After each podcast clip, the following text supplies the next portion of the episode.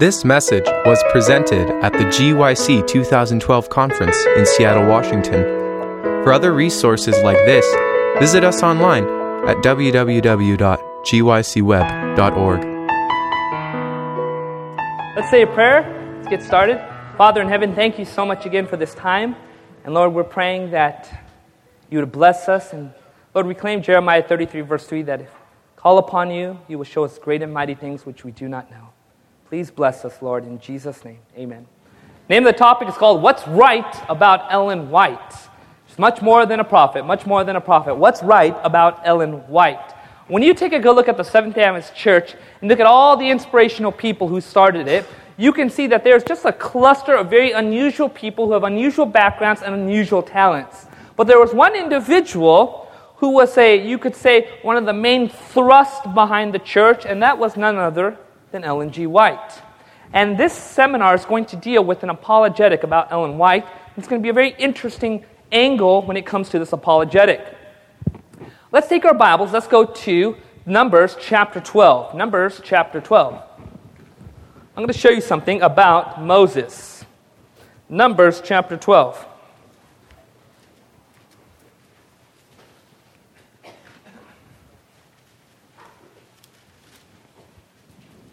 Numbers chapter 12. There was a situation that took place in Israel, and this was in its uh, very primitive state. You had Moses as the leadership there, but the leadership was still being defined and restructured. There was a situation that took place when Miriam and Aaron, the brother and sister of Moses, began to contest his rulership.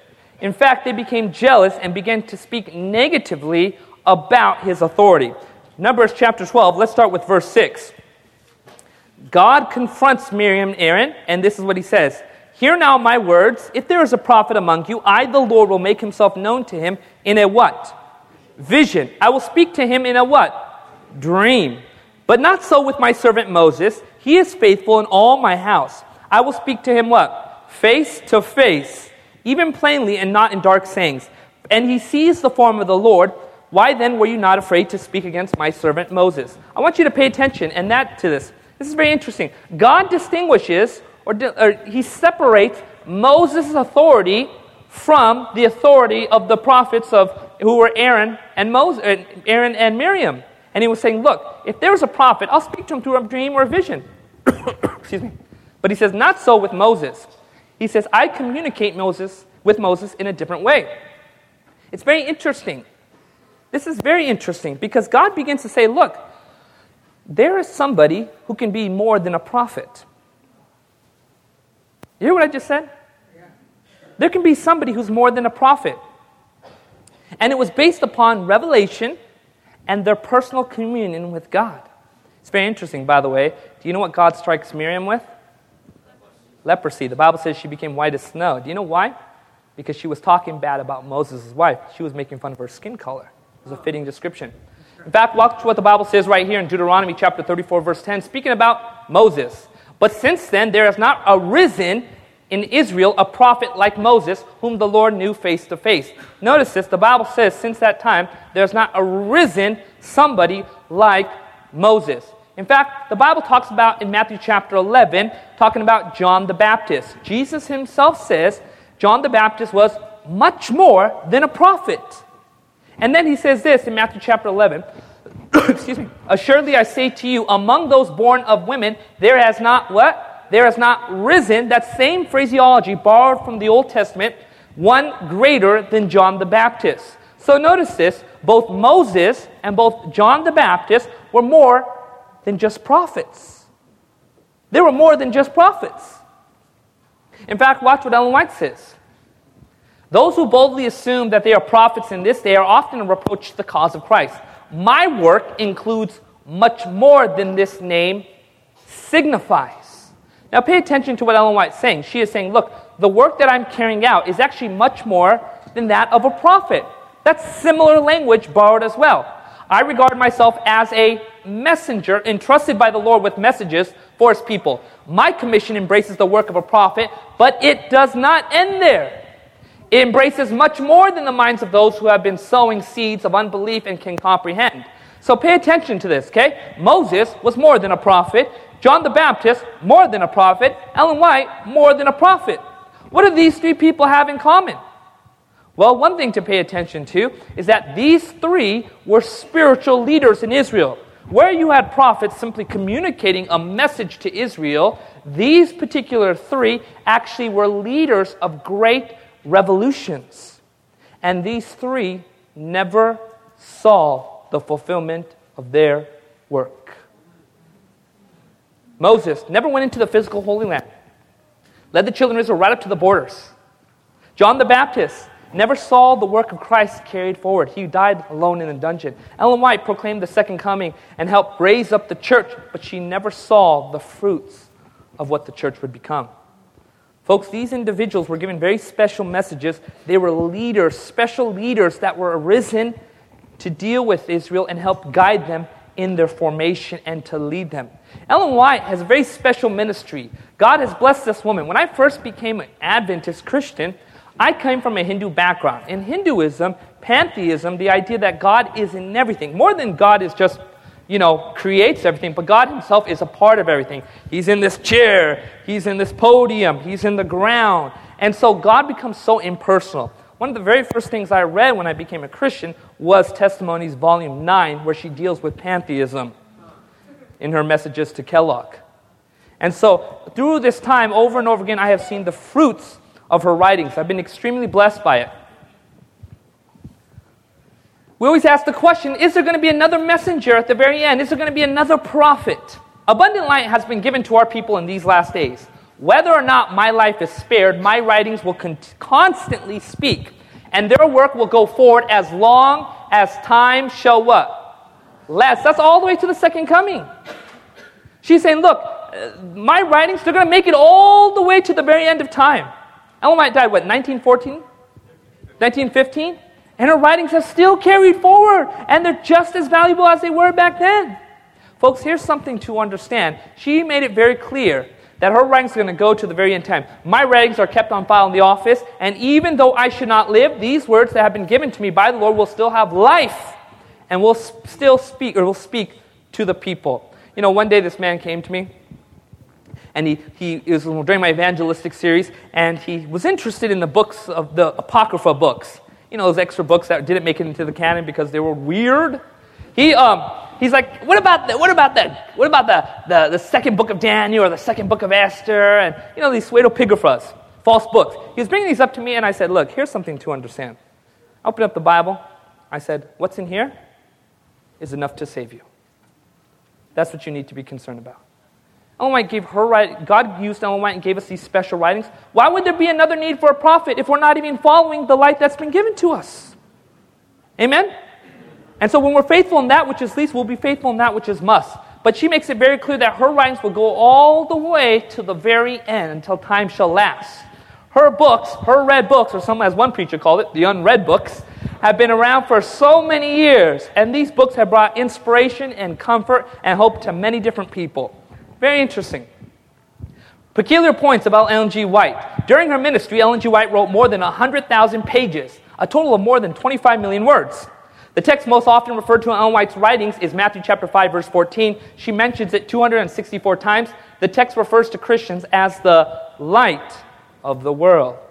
One of Ellen White's favorite hymns was When Peace Like a River. What's another name for that hymn?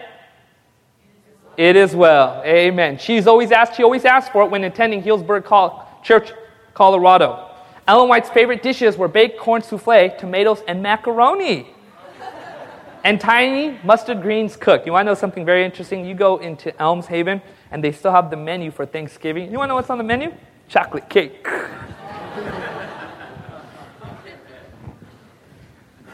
E.G. White's last known writing is the letter entitled The Victorious Life. She wrote this letter on June 14, 1914, and you may read it in her book, Testimonies to Ministers. This letter is a message overflowing with hope and assurance for Christians.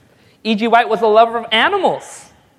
Arthur White wrote that she knew how to feed and treat animals with affection. She abhorred, abhorred any practice that brought pain or discomfort to animals, and she had firm words of disapproval for anyone who misused a horse or abused a cow.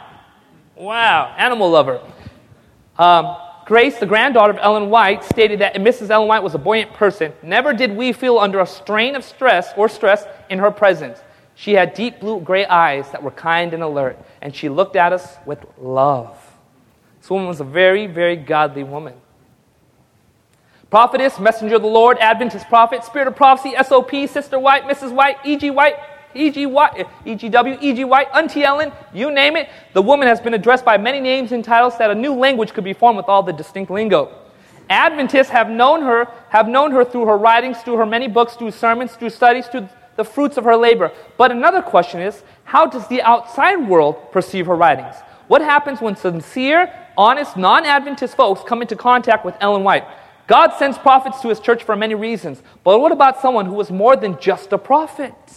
How does the world receive someone like that? William Foxwell Albright, who's considered one of America's foremost archaeologists in the 20th century, this guy has so many PhDs, it's mind blowing. He earned his PhD from Johns Hopkins University at the age of 25, and during the next 50 years, he received 25 honorary doctorates from colleges, universities, and seminaries of Protestant, Roman Catholic, and Jewish faith. He wrote more than 800 publications on archaeology, the Bible, and Eastern subjects. In the 1950s, one of his doctoral candidates at Johns Hopkins, the late Alger Johns, introduced Albright to Ellen White's writings. His curiosity piqued, the famous archaeologist undertook his own investigation of the life, work, and claims of Ellen White, and in his book From the Stone Age to Christianity, Albright named Mrs. White as one of five individuals whom he considered to be authentic prophets during the past 250 years. This is a non Adventist, well known scholar. In fact, many evangelicals will still study his writings and his archaeology that was done when it comes to the Old Testament. He said this woman was a prophet. This is somebody who's not in the church. W.A. Spicer, one of my good friends, Justin Terosian, who happens to be a relative of Ellen White, gave me this old book. An Adventist student attending summer school at a state university in Massachusetts once wrote One day, our teacher, who had just returned from an extended study of literature in Europe, asked each member of the class to come the next day with three quotations from a favorite author. This particular student presented passages from Desire of Ages. No one could name the author. Then, to my happy surprise, the teacher said, Well, class, that is from the pen of Ellen White. She spoke at length, saying she knew nothing of the author's religion, but she felt she was able to declare herself as to the literature and said it was a pity that those writings were not better known in the literary world. She said she was going to make a strong statement, but she meant every word. Of all the writings she knew outside the Bible, there was none so full of beauty, so pure, yet so simple as the writings of E.G. White. Even the stones will cry out. Amen? In 1965, a German sociologist, Irmgard Simon, published her doctoral dissertation in Munster, Westphalia. It dealt with Seventh day Adventists and Ellen White. She said, in part, this is so powerful what this woman says right here. She was without fear of men, courageous, consistent. She struggled within the movement to solve the many problems. She solved problems within the church that did not expect to be solved in many decades. Simon was unable to find adequate scientific explanation for Ellen, Ellen White's visions and remarkable experiences. She held the opinion that had Ellen White been a Roman Catholic instead of a Seventh day Adventist, she might very well have been canonized in due course. Saint White. In spite of her strong, yes, ecstatic union with God, she rarely lost the ground of reality. On the contrary, she tackled many practical questions in life. Undoubtedly, it was, a, it was the established fact of her mystical vision, mystic vision of God, which worked as a powerful radiance on her fellow believers, enabling her to be their leader without holding an official office in the church. And I love what she says right here. She functioned as a messenger between God and the churches. Through her, the messengers, the, number, the members had a part in the divine being. This explains the strong position E.G. White had won among Adventists. In spite of her high position, E.G. White never fell for the temptation other founders of various movements have done, where they claim to be elevated themselves, where they claim to be elevated themselves above the weaknesses of human flesh, but was a servant and did not claim the honor that belongs to God. Now watch what she says right here. The Seventh-day Adventists still live on in the spirit of E.G. White, and only so far as this heritage lives on do the Adventists have a future. Can you say amen to that? And take a drink of water right now. I apologize.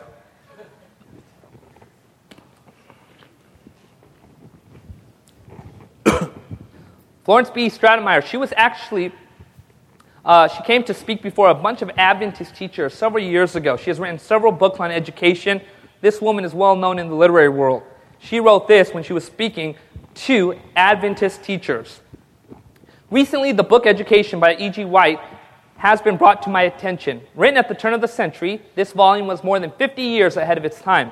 And I was surprised to learn that it was written by a woman with but three years of schooling. The breadth and depth of its philosophy amazed me. Its concept of balanced education, harmonious development, and of thinking and acting on principle are advanced educational concepts. The objective of restoring man in the image of God, the teaching of parental responsibility, and the emphasis on self control in the child are ideals that the world desperately needs. Mrs. White did not necessarily use current terms. In fact, she did not use the word curriculum in her writing. But the book Education, in certain parts, treats of important curriculum principles. She was concerned with the whole learner, the harmonious development of mental, physical, and spiritual powers. Today, many are stressing the development of the intellect, but feelings and emotional development are equally important. in our changing society, the ability to act on thought and in terms of principle is central. It is this harmonious development that is so greatly needed, yet so generally neglected today. I'm not surprised that the members of the SDA Church hold the writings of Mrs. White in great respect and make them central in developing the educational programs in their schools. This is somebody who wasn't an Adventist who's basically rebuking these Adventist teachers and says, Look, you ought to be using Ellen White more in your schools. Can you say amen to that? I'm not going to even attempt to pronounce that first name. Professor Mizuno of Jap- Japan's Tamagawa University, formerly head of Tokyo's Museum of Science and director of social education for the Japanese Ministry of Education, recommended education to parents, teachers, and students. He called it the most profitable reading in our understanding of new education. Education, written with the inspired pen of Ellen G. White, has for 50 some years been a well known book which has rendered the greatest possible service and joy to students, teachers, and parents the world over. When I was studying at the University of Illinois, it was my privilege to read the book in its original language. I was profoundly moved by the book at that time, and it has been my desire ever since to recommend it to the educators in Japan. It is my sincere joy to hear that the book has finally been translated in the Japanese language. The Minister of Education of a Southern European, this is, this is so interesting right here. You're going to laugh. I can't tell you right now. But I do want to show you something right now, okay? Something very important for us to understand, okay? Is that when we take into account her writings, we are blessed by them. Can you say amen to that? But this isn't just for Adventists alone, right? The proof's in the pudding. When you have non Adventists who incorporate her writings as well, the result is very similar. Folks, it just works. That's what I love about her writings. They just work. The Minister of Education of a Southern European country has been studying at Teachers College, Columbia University. He had come to the U.S. for the best in educational policy and program of the newborn state. Upon his return to Southern Europe, he authored a work on religious and moral education. It was written in the Serbian language, published by the State University Press, and acclaimed by that institution as the best book on religious education in the language, in that language. When Adventist church leaders in Serbia read the work, they recognized it immediately. It was a translation of Ellen White's education with an introduction written by the Serbian minister. The brother plagiarized her writings. 80% of the new book came directly from Ellen White's pen. He changed the introduction and the conclusion, and he put his name on the book. It's very interesting.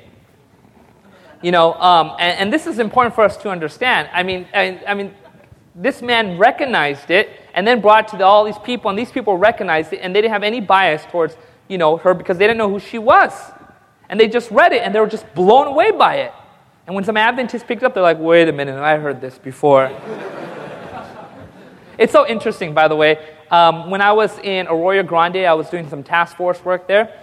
And as I was there, I'd go to sometimes a Sunday church just to, you know, get myself involved in biblical discussion with the Sunday school teachers. And as I was there, wise as a serpent, harmless as a dove, right? And so, like, as I was there, you know, I was answering all the questions and stuff like that. And many times I was quoting from Ellen White without saying who it was. At the end, the teacher said to me, he's like, he, well, he said in front of the whole class, he said, You ought to be up here teaching this class. He's like, Where did you get this information? Paul Harvey, September 4th, 1918, was considered one of the most trusted journalists, wrote this about Ellen White. Well known quote. In 1960, Paul Harvey, American Broadcasting Company news commentator and the United Feature syndicated columnist, wrote a 16 paragraph article featuring Ellen White. And by the way, he never became a Seventh day Adventist, but he attended the, he attended the Camelback Church. 16 paragraph article featuring Ellen White. It began Once upon a time, a hundred years ago, there lived a young lady named Ellen White. She was frail as a child, completed a grammar school. Actually, she never finished the third grade and had no technical training. Yet she lived to write scores of articles and many books on the subject of healthful living. Remember, this was in the days when doctors were still bloodletting and performing surgery with unwashed hands. This was in an era of medical ignorance bordering on barbarism. Yet Ellen White wrote with such profound understanding of the subject of nutrition that all but two of the many principles she espoused has been scientifically established. It's very interesting. He also gives this famous quote where he's talking about this woman ought to be on a stamp. You heard that quote? Take a good look at this. You see right here? That's an Ellen White stamp right here. This brother didn't live to see this, but here it is. An editor of the Toledo, Toledo a Blade, it actually was a well-known newspaper at that time. Mrs. White early manifested some of the gifts of prophecy. With the formation of the Church of the Seventh-day Adventists, she immediately developed an influence, and that influence was maintained to the hour of her death, a period of 70 years. Besides unusual talents as a preacher, she had organizational and administrative powers. These were all given to her church. It prospered and grew until it spread through many lands. Universities were founded, medical schools, hospitals, and schools for teachers and missionaries.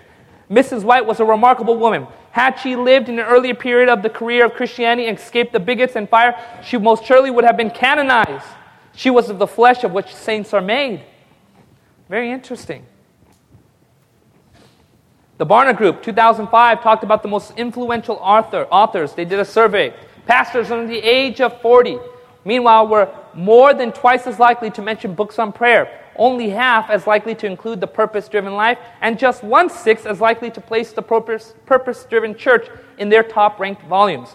In fact, while one third of pastors over 40 mentioned at least one book by Rick Warren, just 14% of those under 40 did so. The under 40 pastors championed several authors who were not ranked highly by older church leaders. These authors include business consultant James Collins, seminary professor Thom Rainer, 19th century Seventh day Adventist icon Ellen White, and Pastor John Ortberg. This is coming, this is Barna is recognized as one of the best survey groups, Christian survey groups in the entire world. And here they are, they interviewed pastors all over the world under the age of 40, and they said, wait a minute, who are some of the most influential people to you? And some of them were talked about Ellen G. White. In fact, one of my friends, he, uh, he works at a, uh, it's a Baptist church, and he went into the pastor's office to do some cleaning, and he looked, and there's a picture of, there's a Desire of Ages there, and he, he took a picture with his camera, and he sent it to me. He's like, guess what's in the pastor's office? So, the proof's in the pudding, amen? It works. It works. All right. How about enemies? D.M. Canright, well known enemy of Ellen G. White, he wrote several articles that were uh, contradicting what she would say, and he was challenging her visions and her prophets. It's very interesting. This is what he wrote before he actually apostatized from the church. One thing I have remarked, and that is that the most bitter opponents of the visions of Sister White admit she is a Christian. How they can make this admission is more than I know. They try to fix it up by saying she is deceived. They are not able to put their finger upon a single stain in all her life nor an immoral sentence in all her writings. They have to admit that much of her writings are excellent, and whoever would live out all she says would be a good Christian, sure of heaven.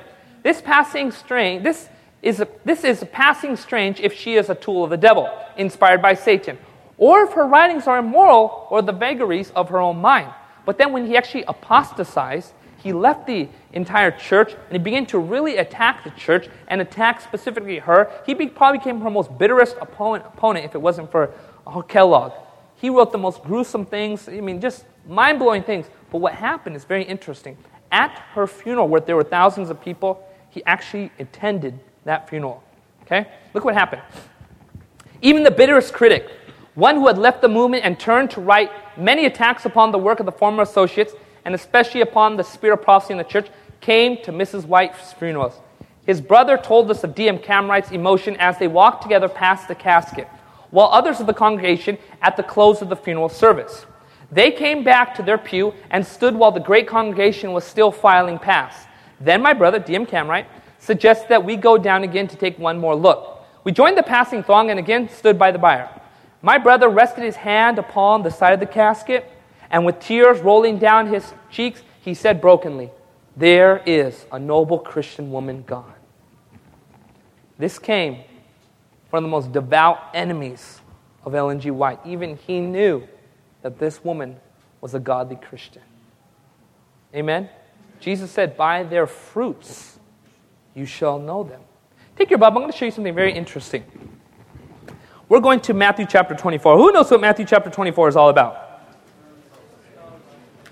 Yes, it's talking about the end of time. Very good. Matthew chapter 24.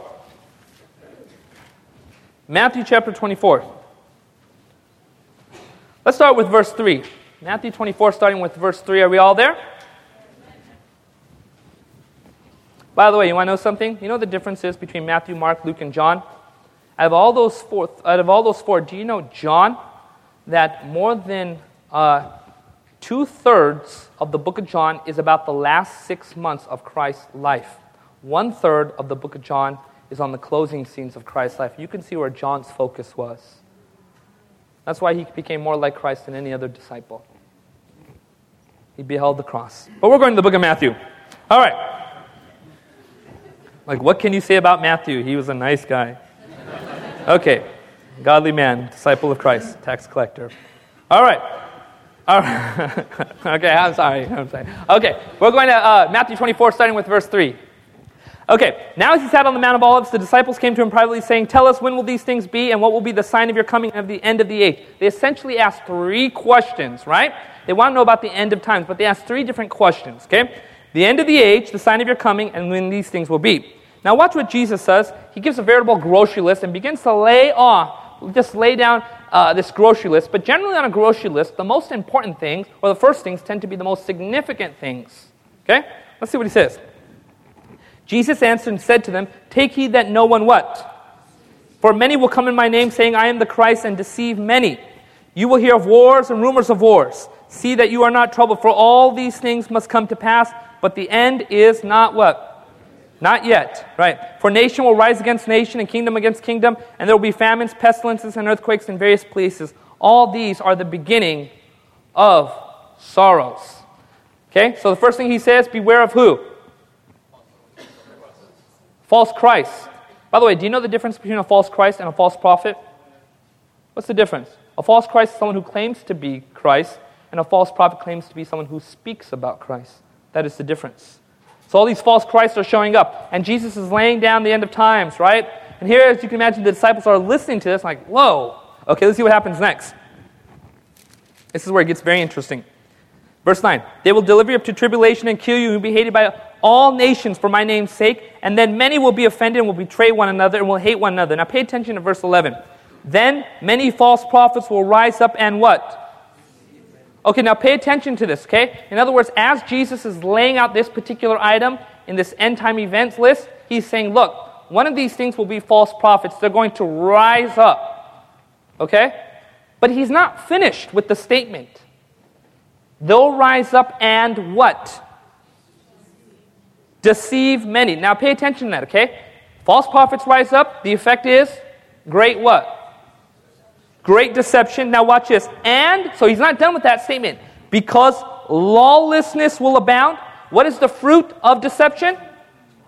Lawlessness will abound. Now, watch this. The love of many will what? Grow cold. Okay, so here we have a sequence. False prophets rising up. What's the next stage? They'll deceive many. And then what's the fruit of the deception?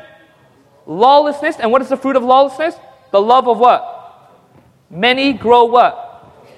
cold. Now let's do a converse on that. Genuine prophets will do what? Give the truth about God, which will produce what? Righteousness, which will produce what? The love of many growing hot. Can you say amen to that? If the opposite is true, then what happens here is just correct as well. So let's keep going.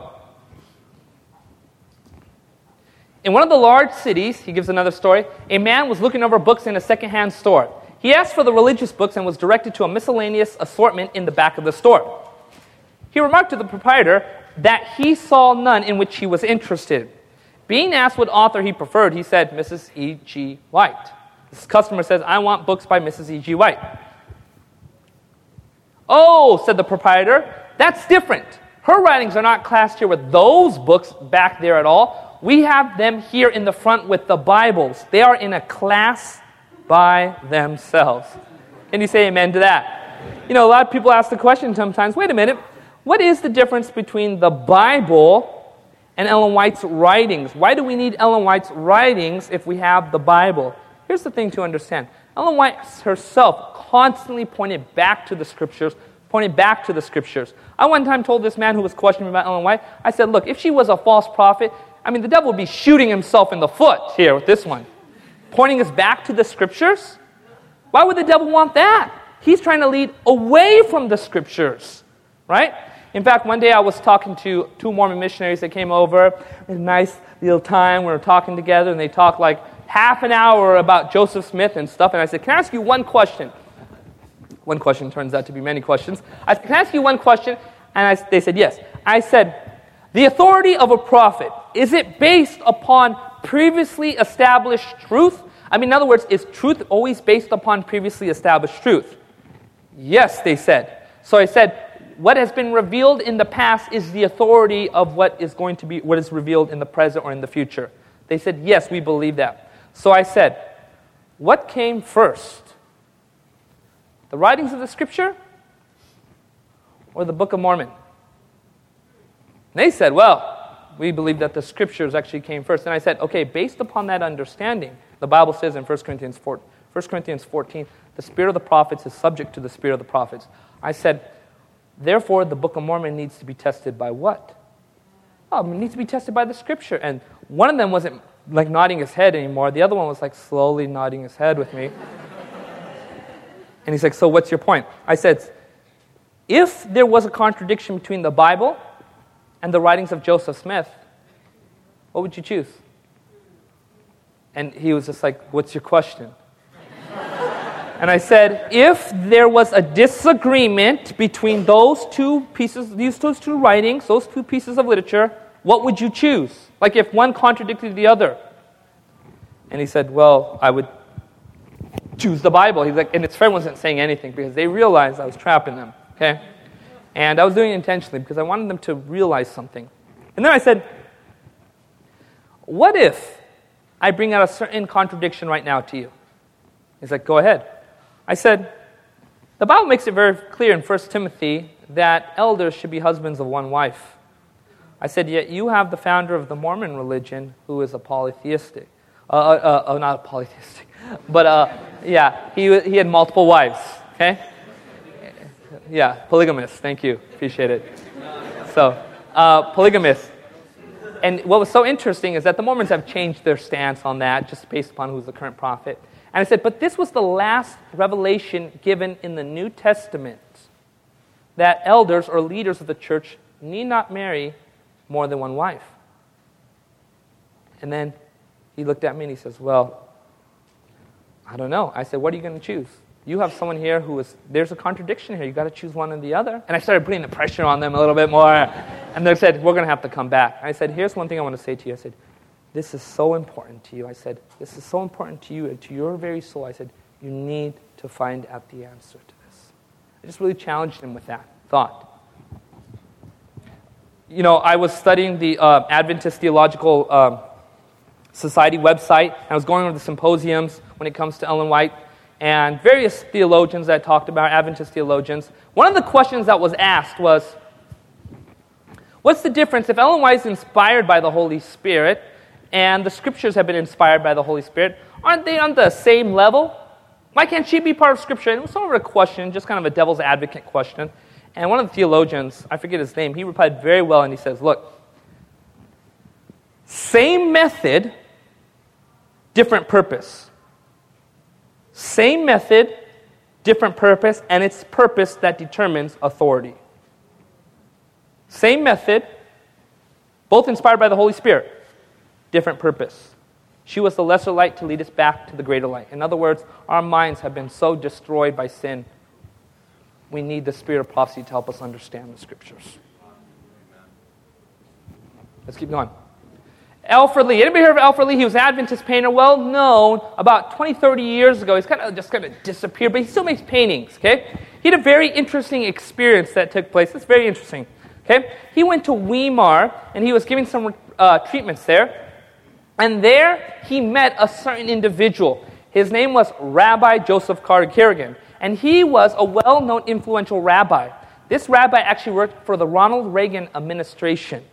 Okay? He was part of the administration, the cabinet, because he was uh, invited to help kind of understand, help bring about understanding between relations between uh, Jews and the government. And he was a Hebrew scholar, well known in the Hebrew society as well. And uh, he goes to Weimar as well, this rabbi, and he gets sick. And so he's getting treatments there. And this man, Alfred Lee's talking with him and is witnessing with him. And he tells Alfred Lee, I want nothing to do with the Christian God. And he tells Alfred Lee why. And he says, Because my mom was being raped. She died. She was raped by a man with the Catholic priest who held the cross and said, You deserve this. And he says, I will never love Christianity. I will never love it. I despise it. And so he had just rejected Christianity altogether. But he was a Jew. And he's a well known Jew, and he was a, a just a, a student of the scriptures. Well, when he was at Weimar, something happened he came across the book Patriarchs and Prophets, which is an inspi- entire commentary on the Old Testament, the first half of the Old Testament. He read that book, came back to Alfred Lee, and while he was there, he said, Who wrote this book? And Alfred Lee says, Well, you know, Ellen White wrote this book. And he says, Who is she? He says, Well, she was a person who had third grade education, and we believe her to be a prophet. And he says, This woman knows our history. And she even knows about our sacred Jewish commentaries that have not been released until 20 years prior to that time. Where did this woman get this knowledge? She is saying just precise things about the Old Testament. That only just, you know, he says that only we would know, these scholars would know after our study and bringing in all the other writings. He said, This woman has history of the Old Testament. And then he asked something so interesting. He said, Did this woman know Hebrew? And Alfred Lee replies, No, she had a third grade education. And he said, When I'm reading her writings, it's as if the Hebrew has been translated into English. The rhythm, the symmetry, he says, just the, just the, the, the structure of the language, it's like Hebrew translated into English. Well, Alfred Lee actually ended up becoming a Christian. He got baptized secretly. Alfred Lee was at that baptism too, as well. And when he came out of that water, he said, Now I'm a complete Jew. You can find the interview still on YouTube. It was on 3ABN. Alfred Lee Painter testimony right there. Type that in, you can find it there. Very interesting, folks. God has given us these things, right? Amen? He's given these very special things for us to understand. And if there's ever a time for us to really grasp these writings, it is now. The Bible says in 2 Chronicles 20, verse 20, Believe in the Lord your God, and you shall be established. Believe his prophets, and you shall what? prosper. You know, when I first became an Adventist, I had one of the old church ladies come to me during potluck time. And uh, that's, you know, the thing about being an Adventist, I don't remember a single sermon that was preached when I first became Adventist, but I do remember the potluck ladies. and so, um, you know, they came in, they spent some time with me, and uh, one particular lady, she says to me, she says, I'm going to get you some Ellen White books. I said, okay, I'll get some Ellen White books. She gave them to me, and then right before I left to go to school, she, she came with this trunk load of those red books. And I was like, oh my goodness. And so I was like taking them by the, you know, scoopfuls, bringing them into my car, and, you know, all these things. And then she said something to me I never forgot. She says, I want you to pay attention to something when you're in school. I said, what? Pay attention to those who study the scriptures alone and those who study the scriptures and the spirit of prophecy. And she said, You will see a difference in their spirituality, in their preaching, in the depth of their thoughts. And, folks, I'm going to let you know something. I have seen a big difference. God has given those writings for us. And you would be a fool to dismiss those things. with all this light that is out there. Remember what I shared with you yesterday, how Edward Fudge told me? He's like, and he just came across, he had spent so many years studying out the subject, and he's very convinced that, you know, about annihilationism, which we believe in. And he says, You Adventists have this truth and you're hiding it under a rock. But think about that. The man only has one part of the truth. We have all the other truth. What are we doing with it? What are we doing with all this light that has been given to us? I had a man who I'd been just like really just giving Bible studies to, and I was just really preaching to him, and he wasn't making a decision. I mean, I really bring it, just coming this close. I'm not talking about eternal hellfire as a reason for them coming to becoming a Seventh Day Adventist. I mean, I just I just really bring it and just appealing to him, and he wasn't just responding to any of these appeals. And I was like, oh my goodness, this guy, I just he's he's he's a goat. Can't help him here. And, uh, you know, he, he's a, a D contact. You know, not an A contact, B contact. He's a D contact. Some of you Bible workers know what I'm talking about. Anyways, so, um, so here he is, and he's just not responding to any of that. And then I'm like, okay, I, I've just, I've tried everything, everything. And then one day he calls me. It was like maybe a few weeks later, he calls me, and he's like, he's like, I'm coming over right now. I want to talk to you. I said, okay. And he comes like marching into my office, and he said, I want to get baptized. I said, You want to get baptized? Why do you want to get baptized? you know, I don't know if I want to baptize you. No, I didn't say that. I didn't say that to him. But he, he said, I want to get baptized. I said, Why do you want to get baptized? And he's like, That book you gave me. And I was like, What book? And he pointed, and there was this little blue book. And he says, That guy, and he kept referring it to the guy. He said, That guy, E.G. White, he wrote that book. and as I was reading that book, I was very convicted by God. And he's like, I need to give my heart to Jesus. I need to be baptized. And I was like, what is that? And I opened up, I went to there. I was like, this book? And it was Steps to Christ. I didn't even, I, mean, I don't remember even giving that guy the book. I think I gave it to him right in the very beginning. And here he is. I did everything under the sun to try to convince this guy. Yet when he just simply read it, unbiasedly was so convicted, more than what I could give. Folks, I realized the Holy Spirit was part of this. Can you say amen to that? Amen. Believe in the Lord your God, and you shall be established. Believe in his prophets, and you shall what? Prosper. Amen. Do you want to prosper? Amen. Amen. Let's bow our heads for a word of prayer. Father in heaven, thank you so much for today. God, thank you for giving us gifts from heaven. We pray, Lord, that as our we continue to know more about you, as we dwell with you in your presence, Give us a love, a greater love for Jesus, Lord, and his testimony. Thank you, Lord. In Jesus' name, amen. All right, any questions? Questions? Anybody on this side? No, I'm just kidding. Go ahead. Heard the story. I think I heard it from Rock Jose last year, About um the largest church in the world in Korea. You know, uh, yeah. Okay, now here's the thing to understand. I actually I, am I, think about me, I'm a fact checker, fact checker. I mean, I just like have to verify. I actually, through, like, it took me two weeks, I tried to get a hold of, you know, he actually passed away, the pastor of the largest church in Korea. And uh, I tried getting a hold of my secretary, they stopped me, and uh, never went farther than that. I sent emails, finally got an email back, and it said this that they have no recollection of this event happening, but it wasn't so much uh, something that took place where there was an email that was sent to him. It was actually one of the professors at Andrews who actually talked to him and when this event happened. That professor is still there. So it is a professor. He did have an actual encounter where he talked to that pastor, and the pastor told him about the book Evangelism, right? That's what you're talking about? So, yeah, very interesting. Any other questions? Yes.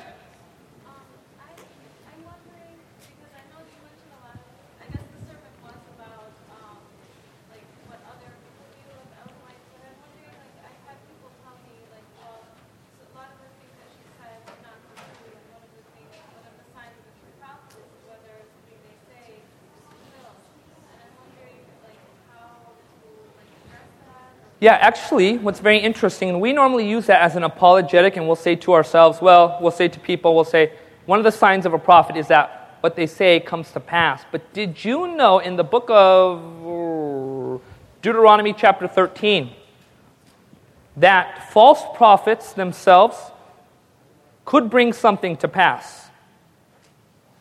So, because something comes to pass is not necessarily the qualifier of why, they could, why they're a prophet. But it's very interesting. It says this in, in Deuteronomy But if they lead you away from, other, to, from to worshiping me, do not follow them. In other words, what becomes the qualifiers, whether or not specifically the prophet is leading you to the commandments of God.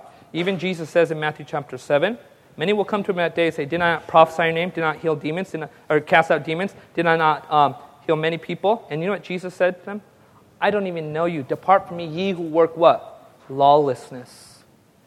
So, the qualifier of a genuine prophet is not so much whether or not just the miracles. Miracles are used as a criteria, but what is the ultimate qualifier is whether or not they're leading you to worship God in keeping of his commandments. So people say, well, some of the things haven't come to pass. You know, here's the thing to understand. Much of what she has said is still being understood and studied out and still trying to be you know, interpreted. You can read the Old Testament writings, and you'll find there are prophecies from these certain prophets that have not come, pa- come to pass yet either. You know, the coming of the Gentiles to, you know, um, coming to the Gentiles to the truth. The amount of Gentiles are going to come. And we're going to see that take place right for the very end. But it wasn't fulfilled yet. You know, and so there are a lot of things that still have not been fulfilled yet. But again, that is not the ultimate qualifier of whether or not a prophet is genuine. Jesus said, By their fruits you shall know them. The fruits of their lives, their character, and whether or not they're drawing you to the scripture. Ultimately, one must remember the definition of a prophet is one who speaks for Christ.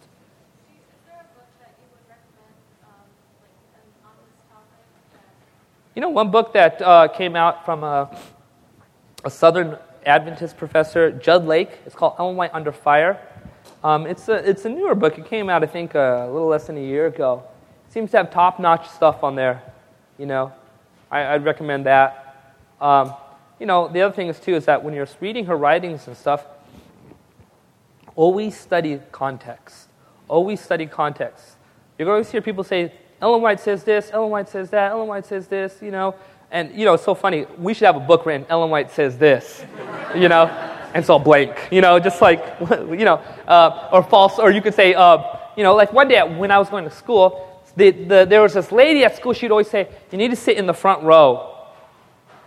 And we was like, Why does she want everybody to sit in the front row? And she said, Because Ellen White says that if you're not sitting in the front row, the demons are going to sit there. Finally, somebody said, Where does it say that? and she could not find the answer. I'm still looking for that, by the way. So if you find it, let me know. But so I would simply say that, okay? So prophecies are always being revealed and understood, okay? You look at the writings of the other prophets, not all they've said has come to pass yet. And what they're saying is still being studied out and researched. But here's the thing Jesus told, inspired Paul in 1 Thessalonians, test the prophets. Test the prophets. You know, Ellen White said that her writings, she, she, she told, she challenged people. We're supposed to challenge people to study out her writings, not even to make them a testing truth. She talks about that. You know, when we say, hey, do you believe this? You know, when I, so when I'm doing baptismal studies, I always tell people, you know, I'll make an appeal, and then I'll say, I'm going to give you books. I want you to test it out. And I want you to study, and I want you to see if it's scriptural. You'll see for yourself. And many times they'll just say, Yeah, I'm very convinced of it. And that takes time. You know, when I first became Adventist, um, the guy who brought me to the church, uh, he, was, he had some views about Ellen White that weren't right. And uh, like he never told me about her. So while we're getting baptismal studies, the Sabbath school instructor starts talking about Ellen White. And I was like, Who is this woman he's talking about? And he's like, don't worry about her. And he'd just shake his head. And he'd always tell me, you got to be careful of some of these Adventists, they worship her and stuff. But that was sort of a superficial, kind of foolish view that he had because he was just a kid and he didn't know how to properly understand things and ask questions and, you know, find out what the, the truth is behind certain things. So, um, as I began to read her writings and studied out myself, I became convinced. So I always challenge people. I'm like, check it out. You studied out. I told a Hindu woman on the plane. I said, You read the Bible? She's like, No. I said, How do you know if it's not truth then? I said, It's, up, it's worth everything to you to study it out for yourself. I said, You yourself need to know if God's word, this is God's word. And she accepted that. Yes?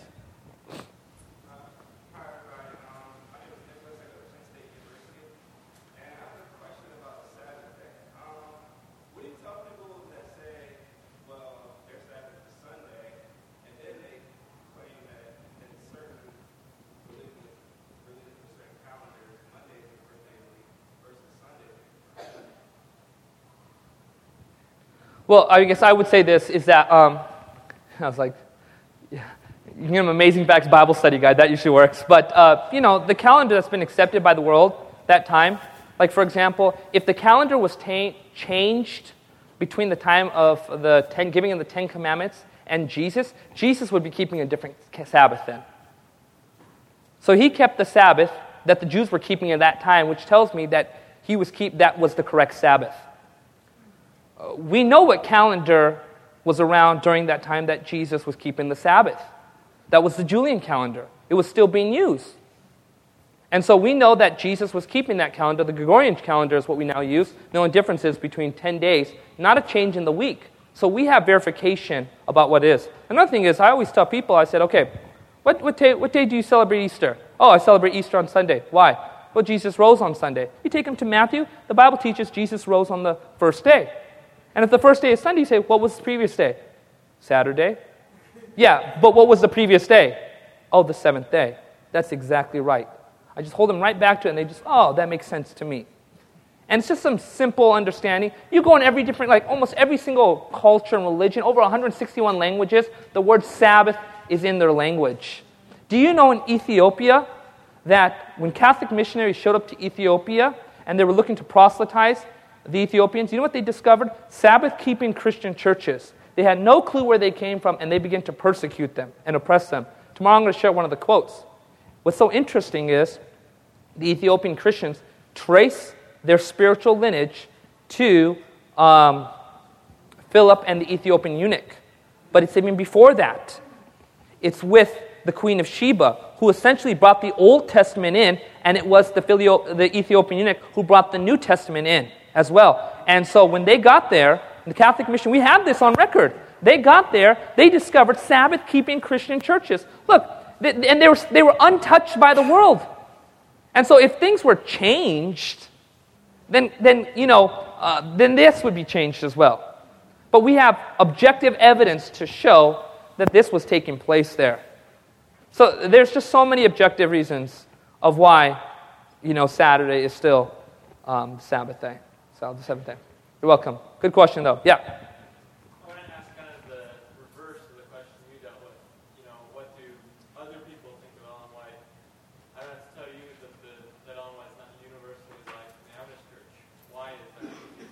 Can you restate your question?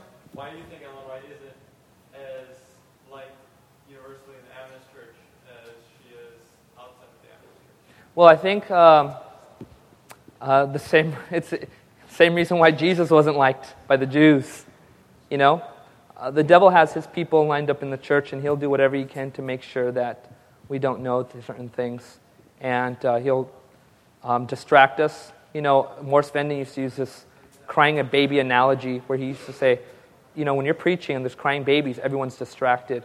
And so he, he says, in the church, there are crying babies, issues that are distracting us from the most fundamental things. I think one of the reasons why people reject her writings is simply because they're accepting opinions rather than testing them themselves. That is, to me, seems to be the most essential reason why. So when people say, well, I don't believe her writings, how much have you read?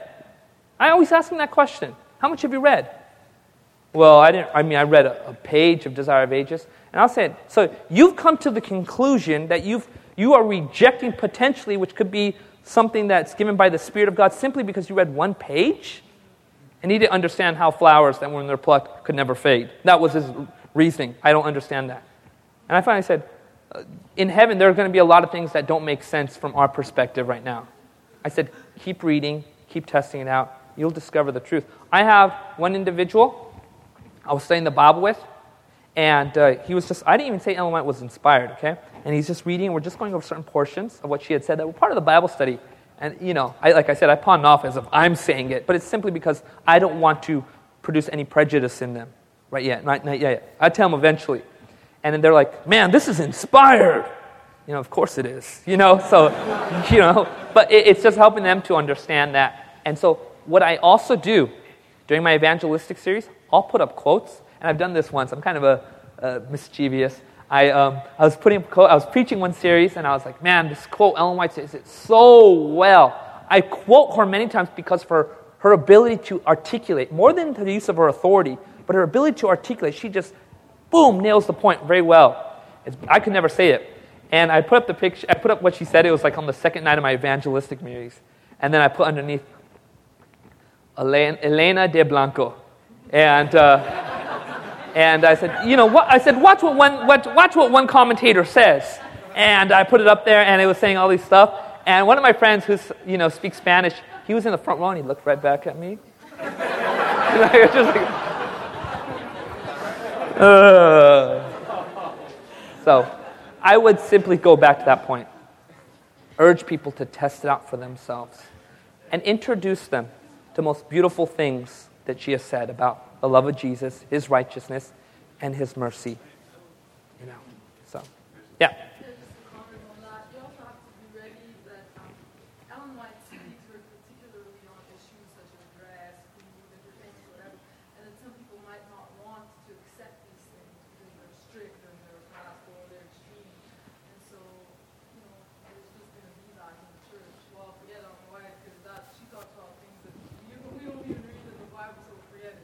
Yeah, they've introduced people. They've been introduced to sort of the um, stuff that probably the more of the where you need to be more educated in her writings to understand. And like I always said, I said, you know what? Study out the context before you get to that point. You know, when I preach about like uh, doing a series, a lot of people say, "So you Adventists will do a little research on the internet. You Adventists don't believe in jewelry." You know, I said to them, I said, I said, don't worry about that until you, it's been revealed to you in the Bible. I said, you are not required to do it until it's revealed to you in the scripture. Then, when it is, you are held accountable. I said, but don't worry about it yet. That's why I told you, don't worry about it until you've seen it for yourself. God winks at our ignorance. But he says, he, when he holds us accountable is when light comes into our lives. And that's why I always say to people, I said, don't worry about it until it's been revealed to you. Then when you see it, follow. I said, whatever God tells you, follow it. Oh, that makes sense. Yeah, of course it makes sense. I mean, this is just common sense. So just really urge it right back. You don't have to say it cynically as I do, but you see what I'm saying. Okay, yes. Yeah, you can. Um, if you want to leave your email here after we're done, you can do that, and I'll send you the PowerPoints. So, yes, in the back.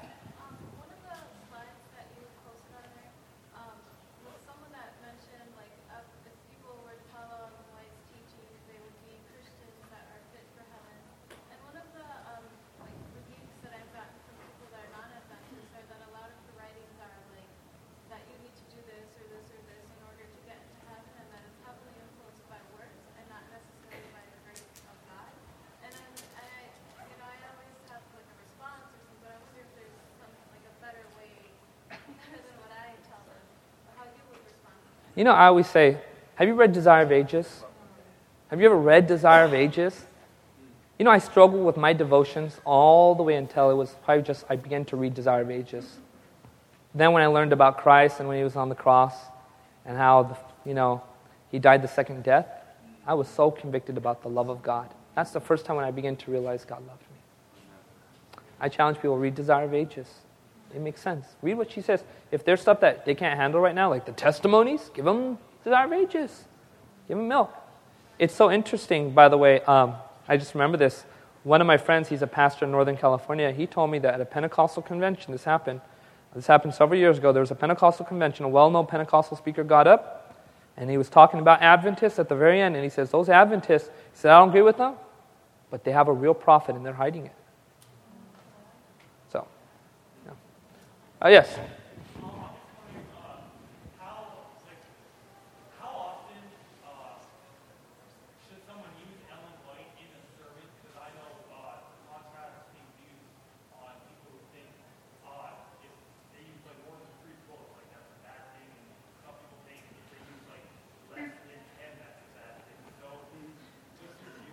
I would say this depending on what you're trying to prove if you're trying to prove, you know, certain things from Scripture, you need to use Scripture. Um, and so, like, like at a seminar, you can use many quotes because, I mean, you're just dealing with a special group. At church, I'm learning more and more where I pastor at. You have people who've never heard of her writings. You have people who've been sort of turned away from her writings. And you have all sorts of individuals. So I personally keep it limited about one or two quotes, sometimes three. But I always try to emphasize Scripture more than anything else because they need to see the Word of God.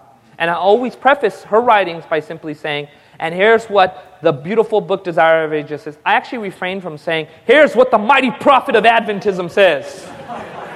I, I refrain from that. Uh, because they need to know that this is truth, not because it, we're telling it, them it's truth, but because it it's, makes sense and it's in line with Scripture. So that's always something important to preface her writings with is saying, here's, you know, here's something written in this book, here's something written by the beautiful pen of a, a wonderful author, Ellen White, or you can use Elena Blanco if you want, whatever. But uh, so things like that. So yeah. All right, any other questions?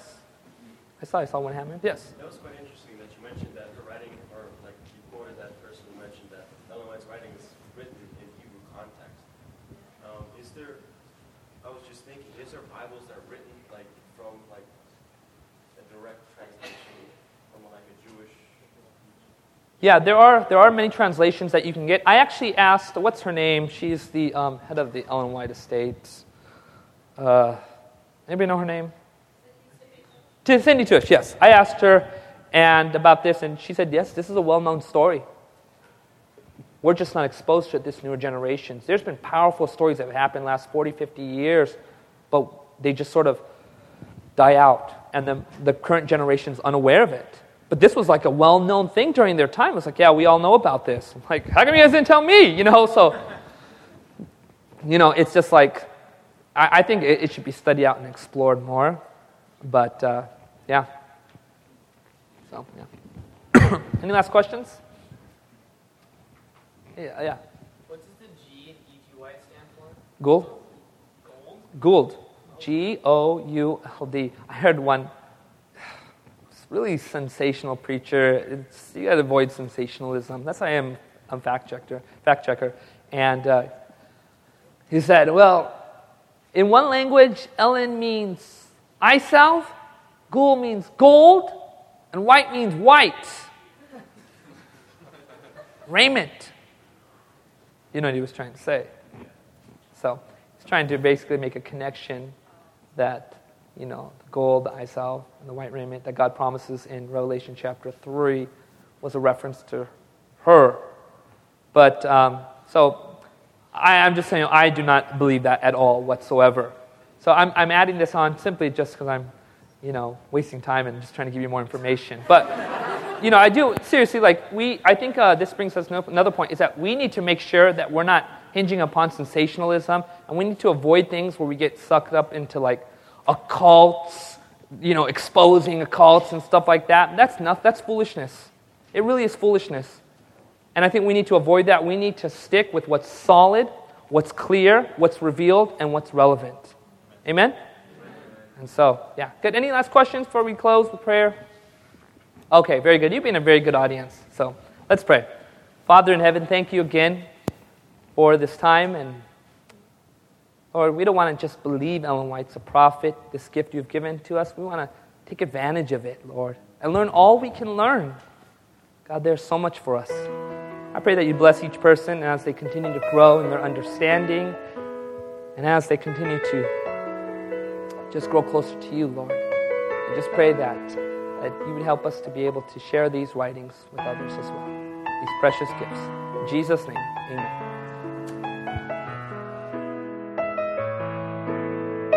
This message was recorded by Fountainview Productions for GYC. GYC, a supporting ministry of the Seventh day Adventist Church, seeks to inspire and equip young people to be vibrant, Bible based, and Christ centered Christians. To download or purchase other resources, visit us online at gycweb.org.